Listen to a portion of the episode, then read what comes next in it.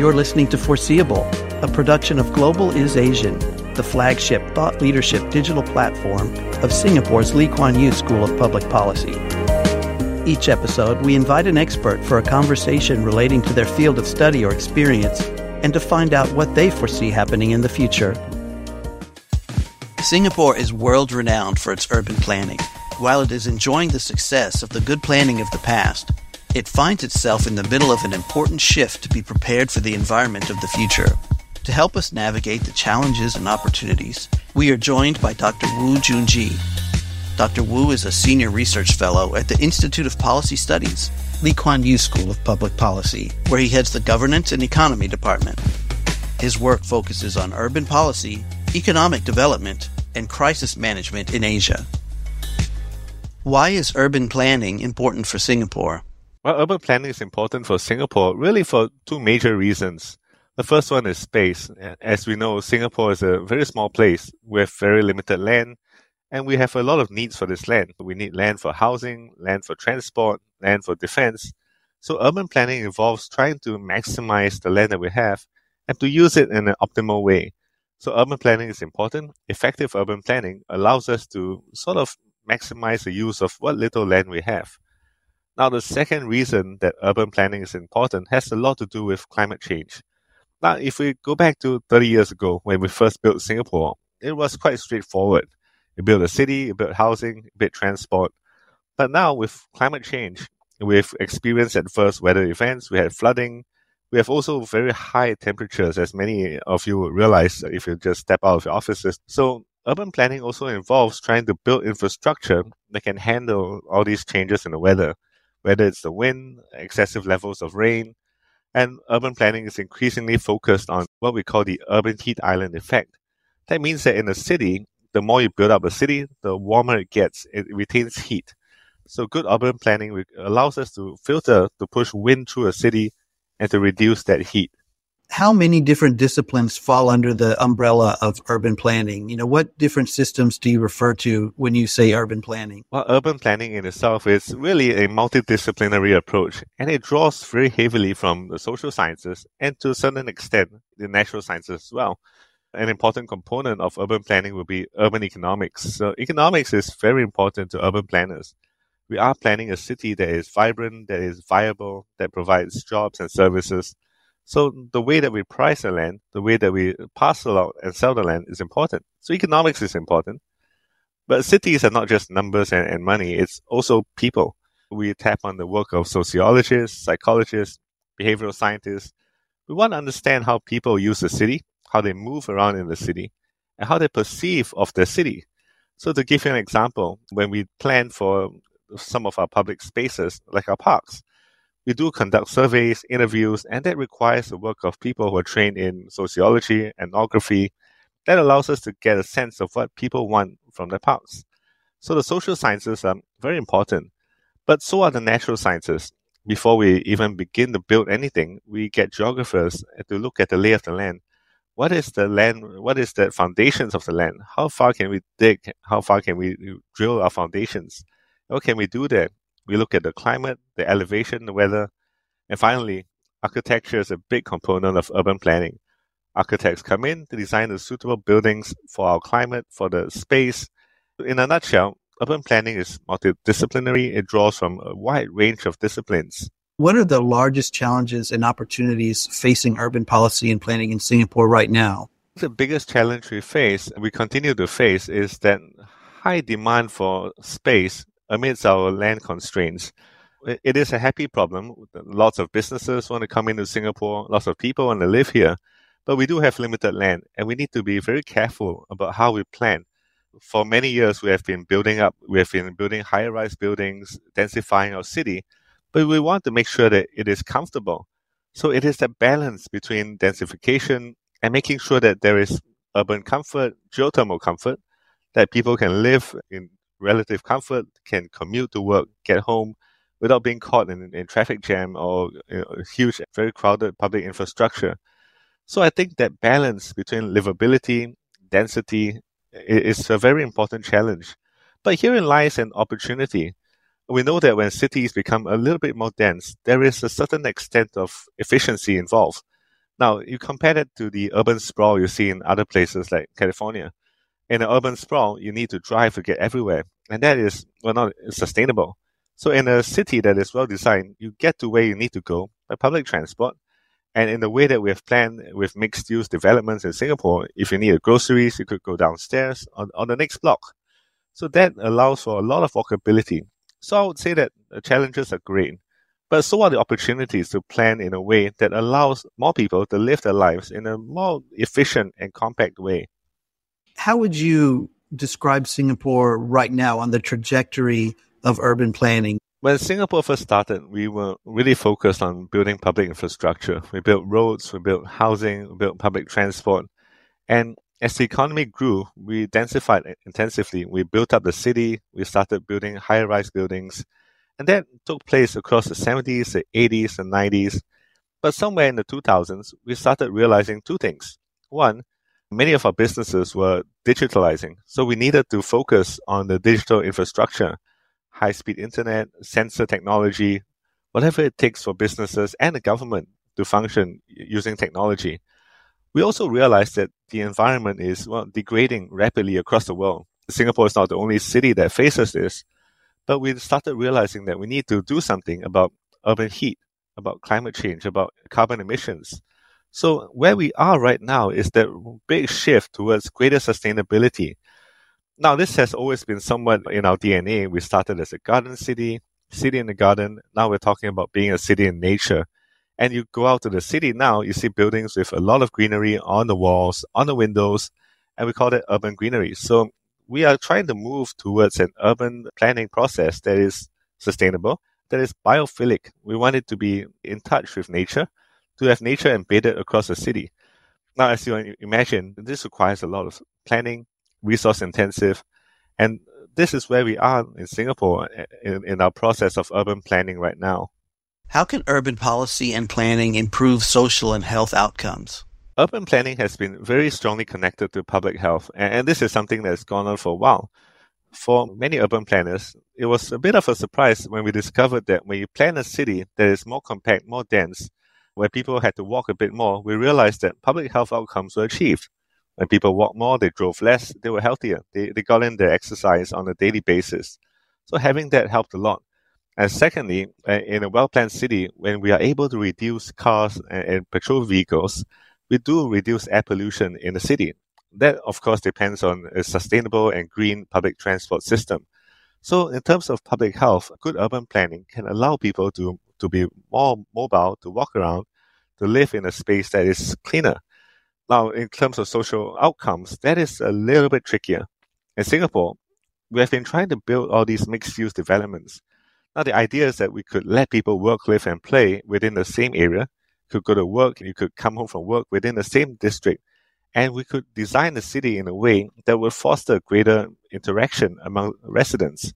So when that interaction happens, again, this has something to do with walkability, about the way that the public spaces are designed, whether they're comfortable, spaces where people could sit and rest. So that allows for more social interaction and that builds the social fabric of the city.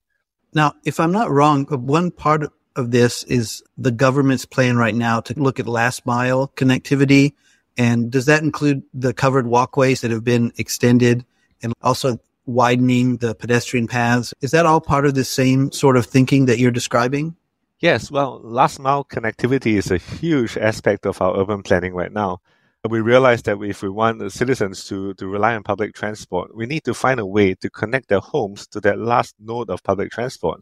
It's not good enough to get off MRT and you have to walk uh, for a significant distance to get home. So having covered walkways sort of shields people from the elements, from the heat and the rain. As you know, in Singapore, our climate is one of the biggest impediments to walkability.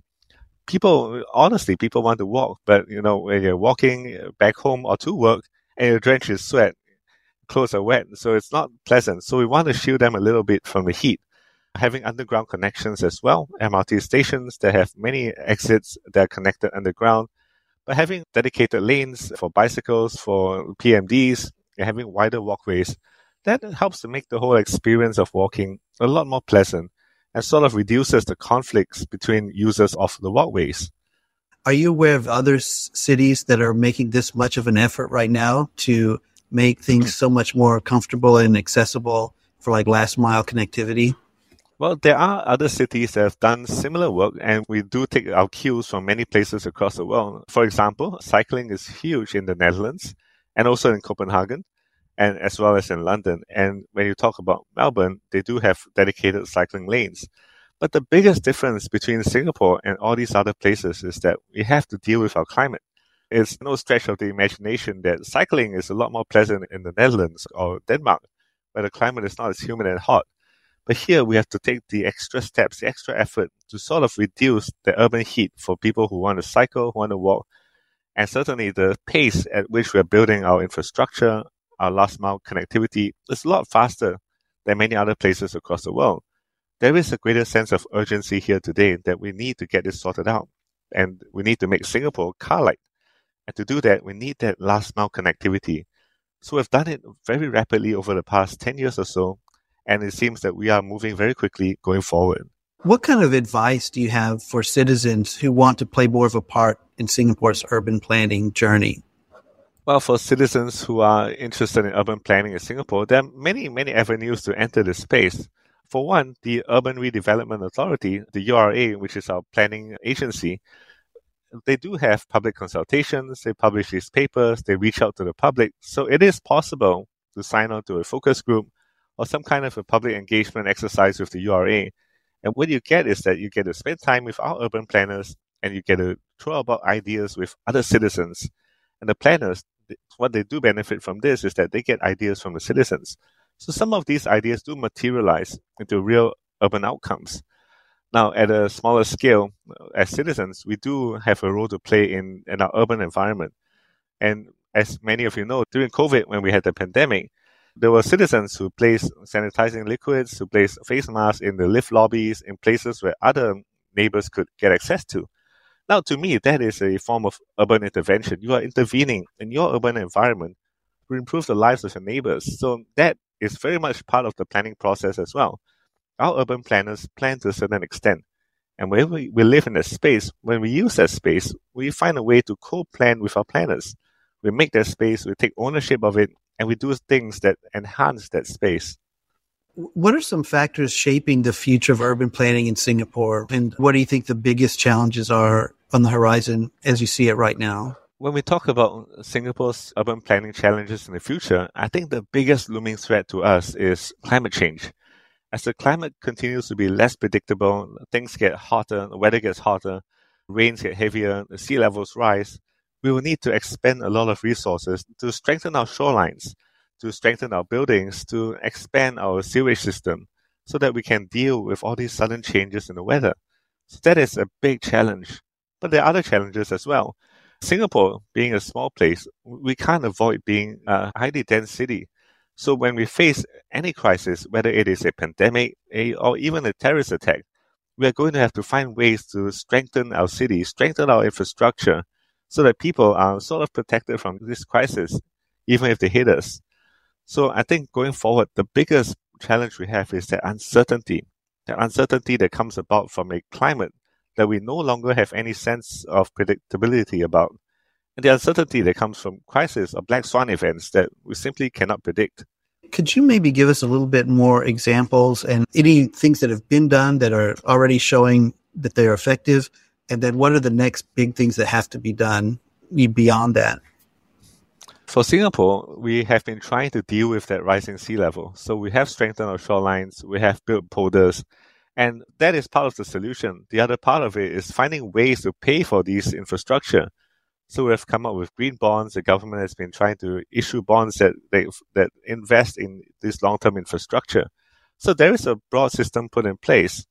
And going forward, as the sea levels continue to rise, we may have to contemplate working or living with water. Some parts of Singapore, we may have to have more rivers, more riverways and canals, or perhaps transport on waterways. So that is something that, well, perhaps 10 years ago, we may not have found it conceivable. But today, it is a reality that we may need to contend with. And with other challenges, such as a potential pandemic, we have learned important lessons from COVID 19. So during COVID, we converted many of our exhibition halls into makeshift hospitals, healthcare facilities. So going forward, the URA is going to plan for what we call gray spaces. Spaces can be converted into other uses. So a convention hall, a hotel can be converted into a health facility at a drop of a hat. So that is something that we are planning to do. And moving forward with our limited space, we do need to think about how we can make our spaces adaptable. Today, this could be a park or a convention center or a hotel. Tomorrow, it could be a school, it could be a, a disaster relief center, it could be a hospital. So we need to expand our imagination of what different parts of the city look like and what they serve, what purposes they serve. So one infrastructure, one building may need to serve multiple purposes. And that I think is something that we need to contemplate and move towards. Wow, that's really interesting. The gray spaces. Is there anything on the drawing board that might actually be built soon that meets this kind of requirement? I think the biggest uh, thing that they've been talking about would be many of these MICE or event spaces that will be will have to be converted into a healthcare facility during a pandemic, or into some kind of a relief shelter during a, a natural disaster. So designing the doorways, the size of the space, air conditioning, access to water, to data, to electricity. You need all this infrastructure. Imagine if I was converting a convention hall into a hospital. I need the electricity to run out my X-ray machines, the broadband data to to send that data back to the hospitals, and I need the sewage system to get rid of medical waste. So we are expanding the infrastructure of many of these buildings that may already be in place. Well, thank you, Dr. Woo, for sharing all that with us. That was really interesting. Thank you for having me. As always, wonderful to share my thoughts on these topics. If you'd like to subscribe to the Global is Asian newsletter, look for the link in the description or find us on Facebook at Global is Asian.